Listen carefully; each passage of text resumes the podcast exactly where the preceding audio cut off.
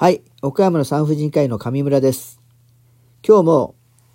ツイッターのペイング掲示板に書かれている質問について簡単に言葉で答えたいと思います。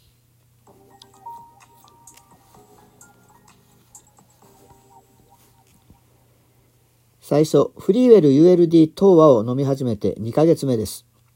それまではフリーウェル ULD アスカを飲んでいました。どうも列の3列目、最終日あたりから出血します。まだ生理ではないのに。アスカの時はなかった出血ですが、これは東和が体に合っていないということでしょうか。お忙しいところ恐れ入りますが、回答よろしくお願いします。ということです。確かに、フリーウェル ULD でアスカ、東和、その他いろんな会社が出しています。パッケージが違うので、違う薬なのかな混乱する方がいらっしゃいますが、内容は全く同じ薬です。それを発売、まあ、販売かな？販売が違うために会社が違い、そしてそれぞれの会社がパッケージを変えているだけであって、薬そのものは全く同じものと思って結構です。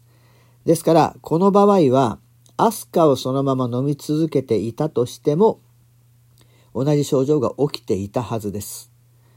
で、前から言っていますが、レップ OC、ピルを飲んでいる場合、その時の体調、その時の状態によって、薬の吸収が微妙に変わることによって出血を起こすことがあります。さらに ULD はホルモン量が少ないために1回出血を起こしたらお薬を飲み続けることをしてもなかなか止まらないことが多い。休薬に入って次のシートに入るまで止まらないことはよくあります。ですから、この場合はそんなに気にされずに、そのまま薬を続けてくれたらいいかなって思います。さっき点って言いましたね。あの、LINE とか音声入力で入れることが多いので、点とか丸とか言ったりします。すいません。癖です。ですので、えー、このことはあまり気にしないでそのまま薬を続けてくださったら結構だと思います。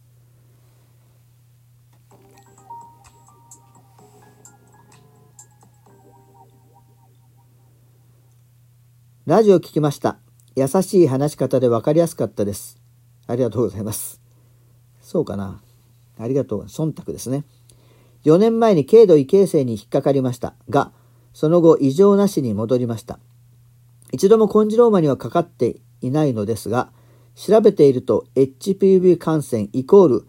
必ずコンジローマになるのかという気がして、もしかして自分も急に発症するのかと不安です。HPV の型が違うのはわかるのですが、変異したりするものでしょうか？という質問です。そうですね。同じ HPV ウイルスで、がんになったり、子宮頸がんになったり、線形コンジローマになったり、まあ、その他のイボになったりすることが分かっています。ただ、同じ HPV とはいえ、型が違えば違うウイルスです。線形コンジローマは6型、11型が原因で起きます。ですので、子宮頸がん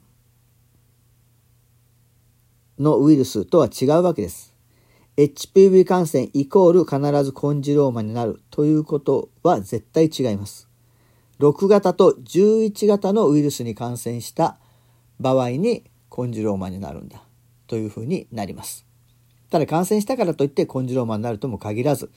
自然に症状を出す前に消失し,、ま、してしまう消えてしまうこともよくあります。ワクチンで6型11型が予防できます。ガーダシル、昔からある4価のワクチンと、今度24日からですかね。もう薬価も決まりましたので、値段も決まりましたから、もう実際に打てるようになります。シルガード、9価型のワクチン。この2つは6型、11型を予防する効果がありますので、まあ、感染の前にこれを打っておけば、線形コンジローマにはならないのかと思います。線形コンジローマの治療はなかなか大変な方が多数いらっしゃいます。軟膏をですね、免疫力を高める軟膏を使って治療したり、レーザーとか電気凝固して焼いたり、冷凍療法で凍らせたり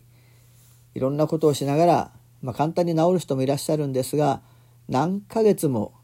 治ってはまた新しく出て治ってはまた新しく出てを繰り返す方もいらっしゃいます。非常になんかかわいそうです。ですのでやはり若いうちにワクチンを打っておく。それがやはり私は一番いいように思いますこの前に出た子宮頸がんワクチンの副作用の話聞いといていただいたと思いますけれども皆さんはどうされますか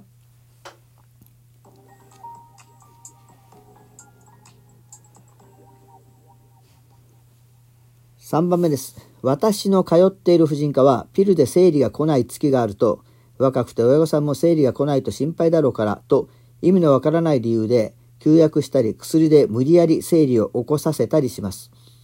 どういう意図なのか聞いてもちゃんと来ないと心配だろうから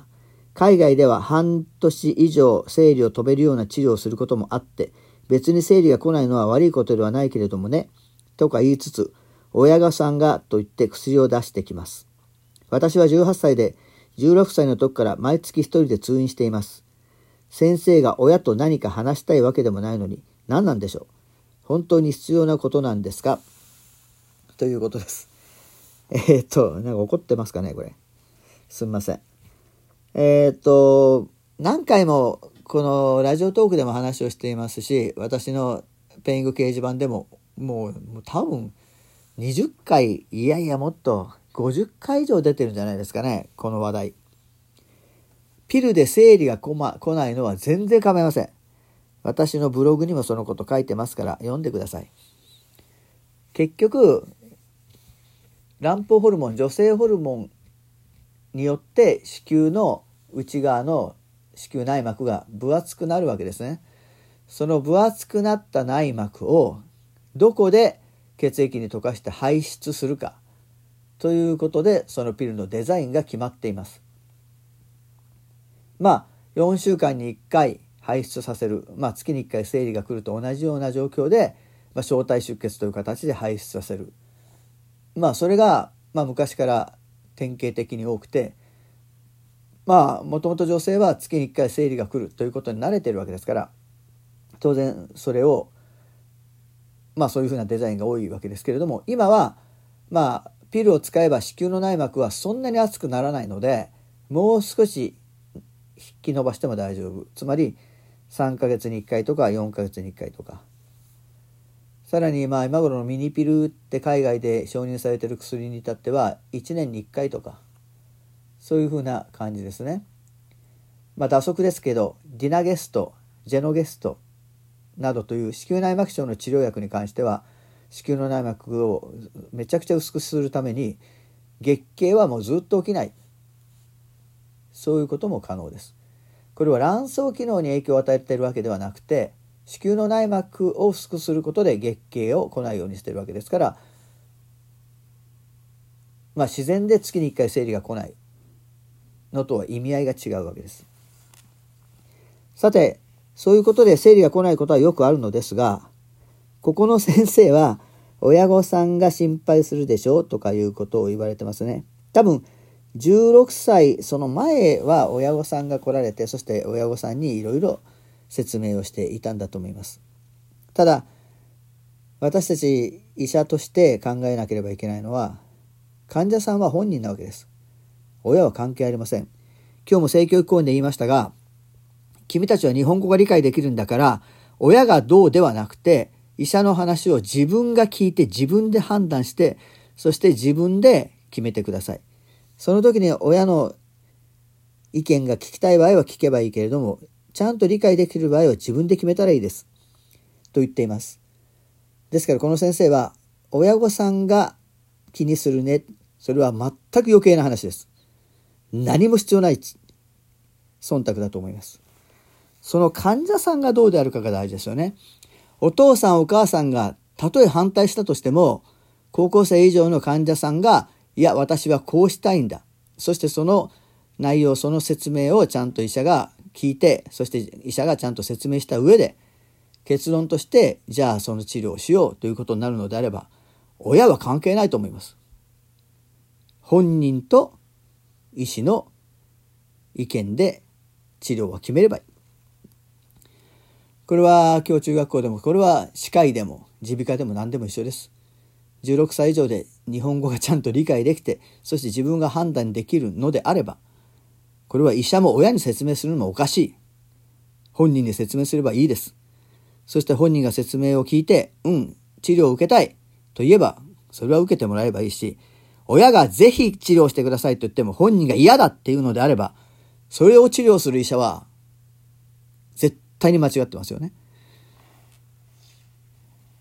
だからこの場合、私としては納得できないです。ですから、自分の意見をしっかりその先生に言ってみてください。それでもそのことを理解しない、そのような先生であれば、さっさと病院を変えてください。というふうなことをツイッターに書いています。まあ偉そうなこと言いますけどね、なかなか、うちのクリニック、中学生、高校生、いろいろな患者さんがたくさん来ています。一人で来る患者さんが多いですね。もう慣れてるから。タメ口で私と話をして、そしていろんな内容で自分で決めて、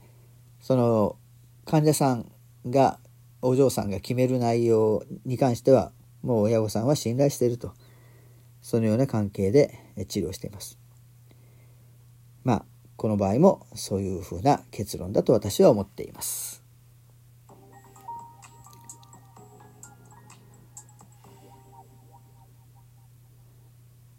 では、これで今日は終わります。また、できるだけ毎日配信したいと思います。皆さんもぜひ質問をいっぱい入れてください。これが質問がないと成り立ちませんからね。よろしくお願いします。